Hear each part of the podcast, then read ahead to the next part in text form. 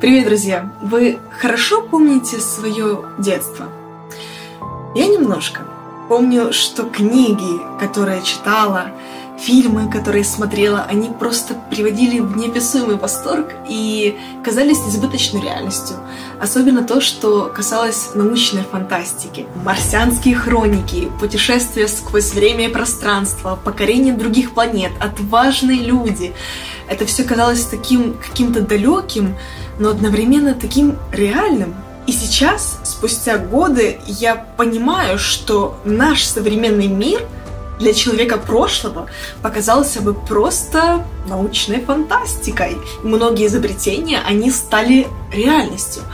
Так что же, если это не фантастика вовсе? Что если то, что когда-либо было придумано, написано, экранизировано, оно имеет свойство сбываться. И в этом видео мы поговорим о топ-5 изобретений, вещей, которые на сегодняшний день, может и покажутся фантастикой, но мало кто знает, что они нас уже ждут в ближайшем будущем.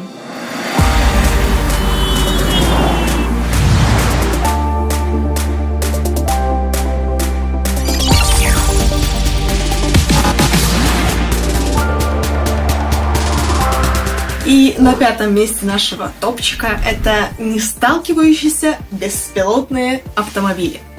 Наверняка вы уже видели во многих фантастических фильмах эти вереницы из воздушных автомобилей, которые чудом просто не сталкиваются между собой.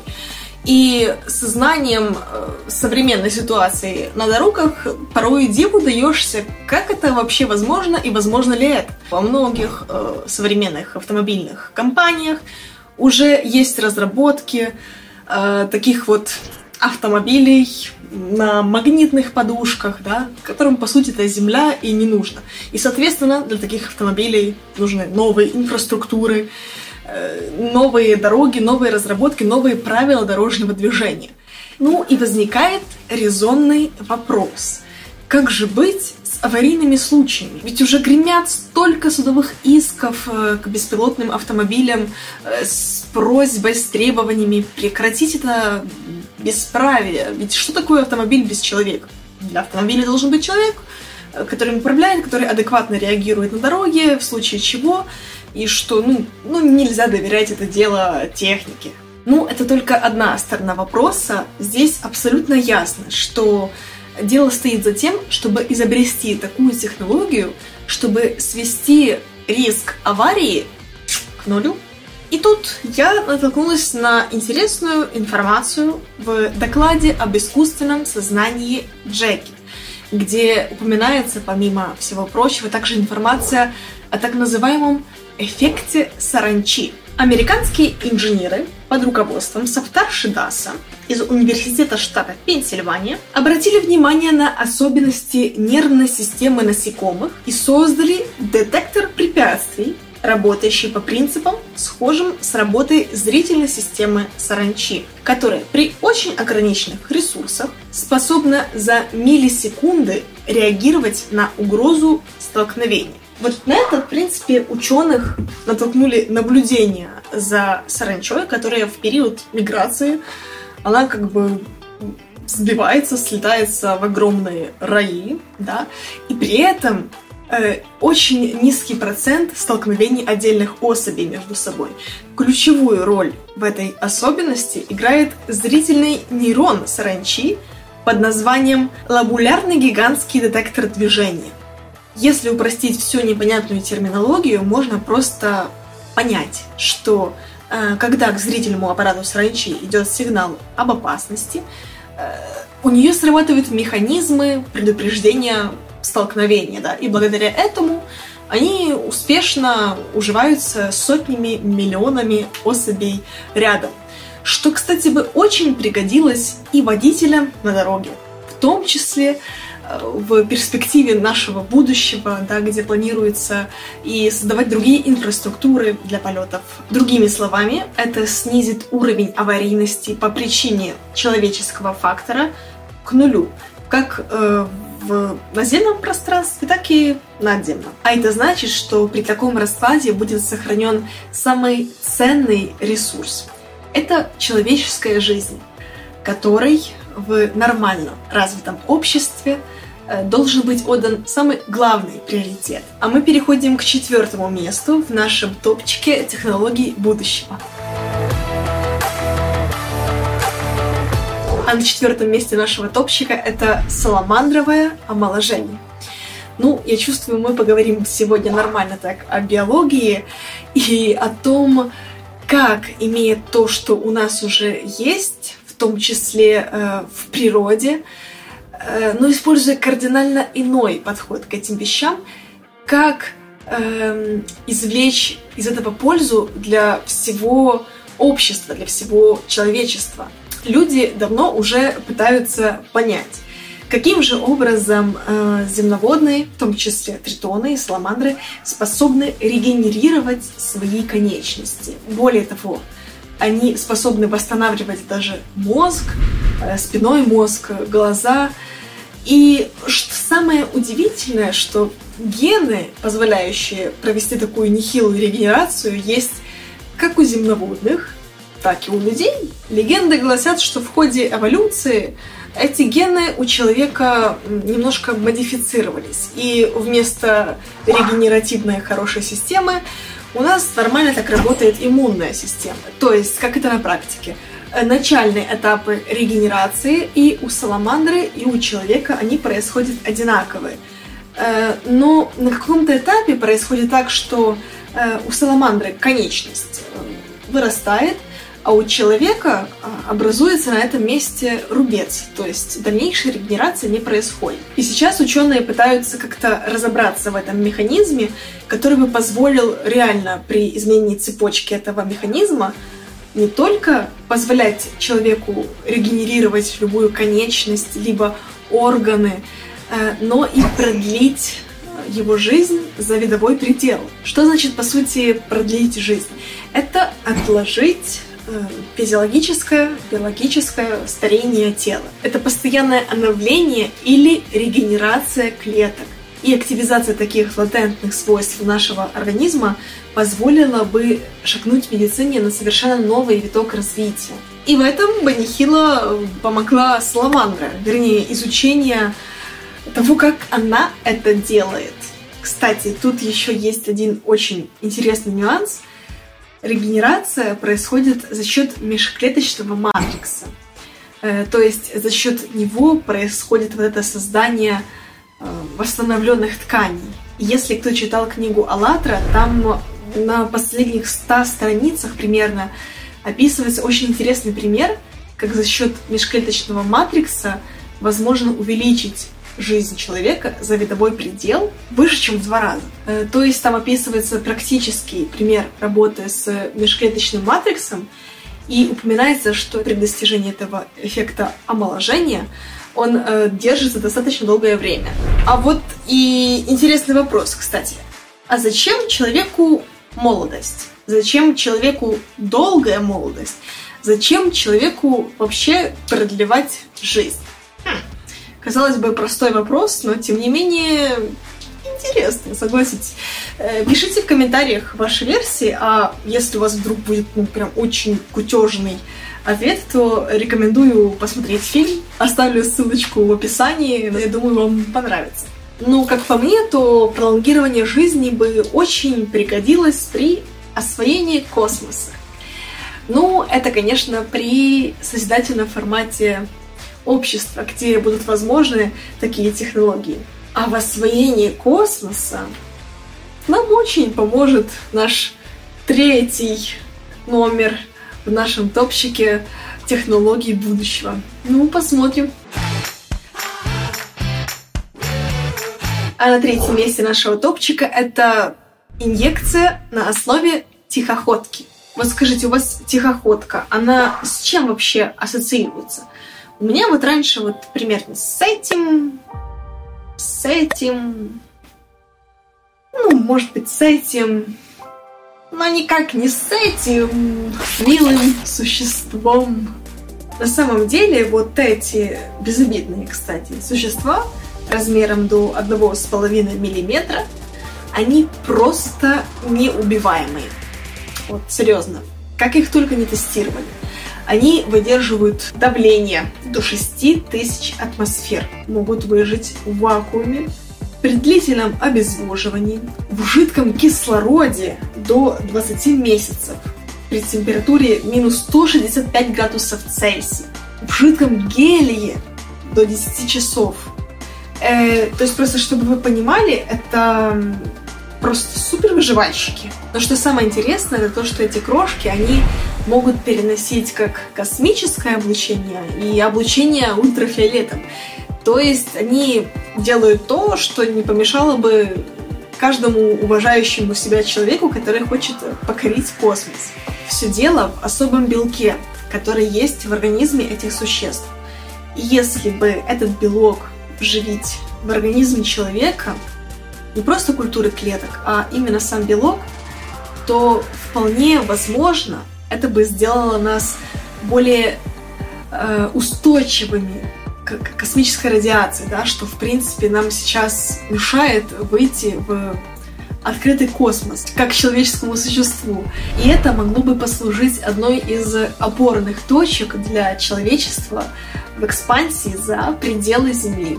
Рано об этом говорить или не рано, это решать всем нам, как человечеству, которому все равно для того, чтобы прийти к этим технологиям, нужно будет переступить через потребительский формат общества и поменять его в созидательный вектор. А в области науки это в первую очередь означает то, что ни одна технология не может быть применена во вред человеку. А мы переходим ко второму пункту в нашем топе технологий, который из фантастики становится реальностью.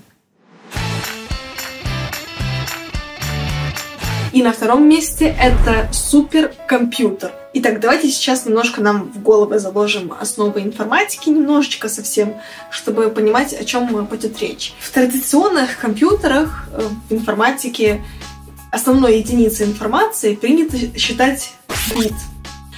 Э, в квантовых компьютерах, которые считаются сейчас грядущим поколением компьютеров, э, основой информации, единица информации считается кубит. В передаче XP Energy, первой в мире создателя искусственного сознания, этот момент интересно описан на ассоциативном примере с вагончиком. Бит там описан как большой железнодорожный вагон, а кубит как множество маленьких вагончиков. То есть это некие структуры, которые перевозят в себе информацию. Да? И чем же, по сути, отличается там, квантовый компьютер от обычного? Квантовый в более маленьких порциях, но гораздо быстрее перевозит информацию. Почему не все так просто? Потому что, э, по сути, квантовые компьютеры они, несмотря на всю свою сложность теоретическую, они, по сути, являются большими сложными калькуляторами, так как они гоняют, э, быстро гоняют маленькие вагончики.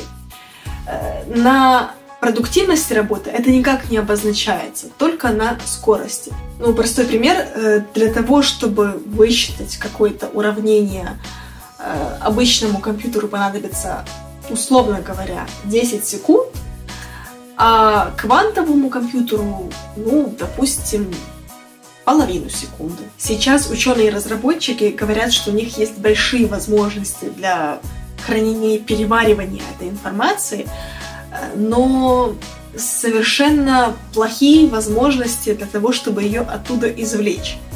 То есть вероятность, что ты получишь ответ, может быть да, может быть и нет. Поговорим лучше о примере, который э, был приведен в передаче XP Energy. В чем преимущество в действительности в будущем квантовых компьютеров? Подчеркиваю, в будущем, не сейчас. Сейчас у нас нет ни одного квантового компьютера. У нас есть э, компьютеры на суперпроводниках, которые ну, с большей скоростью гоняют меньшие вагончики. Что может быть в будущем? В будущем может быть мгновенная связь от одного компьютера к другому. Почему? Когда мы оперируем на одной системе, у нас может быть мгновенная связь вне зависимости от расстояния, когда у тебя, ну, к примеру, мы взяли целое облако электронов, к примеру, да, они взаимосвязаны с другим облаком. Вот одно облако есть вот на айфоне у Алексея, а другое у тебя. Вас отправили в космос в разные стороны. Угу. В буквальном смысле слова. Вы мгновенно будете связываться, даже быстрее намного, чем сейчас вот рядом сидящие, потому что сигнал от вас, он не идет напрямую. Он пойдет на какую-то станцию, там должны поработать вот эти вот плоскоголовые, извините, вагончики в двухмерности, потом передать сюда сигнал, должно сработать оборудование, на котором оно должно декодироваться, а потом только ты его услышишь или он тебя, понимаешь, сигнал дойдет. Ну, ну смешно. А здесь прямо. Я забегая наперед скажу, угу. то, что мы, чем мы занимаемся, это в действительности как раз и есть квантовые компьютеры, которые работают на как раз многомерном программировании, то есть на совершенно другом подходе. Да, вот вы поняли суть, да? То есть многомерное программирование, оно позволит передавать информацию на любое расстояние, вне зависимости от километража, который стоит между этой информацией. Что это значит на практике? Да в том же освоении космоса. Это просто незаменимая вещь э, для того же мгновенного обмена сообщениями. Ну ладно, что-то я, наверное, за космос уже далеко взяла. Это как перспектива нашей цивилизации. Э, но вот даже мгновенная связь на Земле нам бы тоже, в принципе, пригодилась. Сейчас и этого-то нет. Как бы там ни говорили, интернет, интернет, ну, пойдите-ка с интернетом в Африку и там обменяйте. Да, то есть это э, возможность мгновенной коммуникации в пределах Земли, ну, и дальше. Э, радиосигналы в космос больше надобности не будет пускать, как устаревший вид связи. А мы переходим к первому номеру в нашем топчике профессий фантастических технологий. На первом месте нашего топа это генератор материи. Ребят, вот по поводу названий вообще не претендую ни на какую там корректность. Если у вас есть какие-то предложения или поправки, пишите в комментариях, как бы вы назвали эти пункты. А мы продолжаем по сути. Мы уже с вами говорили в одном из предыдущих видео об этой чудо-технологии, которая позволит, по сути, человеку не готовить, не заниматься э, такими обыденными для него вещами. Э, и вообще поменяет, наверное, всю, все понимание человека о том, что такое вещи э, и как к ним следует относиться. Ну ладно, поговорим с практической стороны.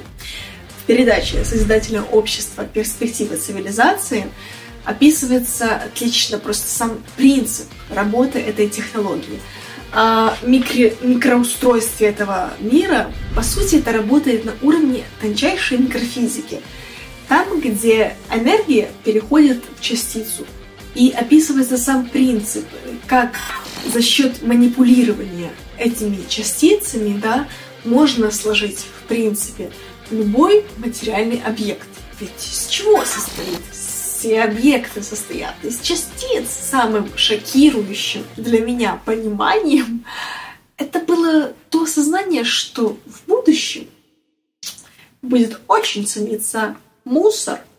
А знаете за чего? Из-за того, что тот же мусор — это те же частицы. И те же частицы, за счет того, что их можно реконструировать, их можно заново подать э, процессу создавания какой-то материи, другого объекта. Да просто это как из конструктора построить разные фигурки. И, по сути, из одних и тех же частиц, которые находятся и в мусоре, и вот в обычной вещи, просто во всем, что нас окружает. Можно создать э, различные комбинации, э, которые потом превратятся в другие вещи.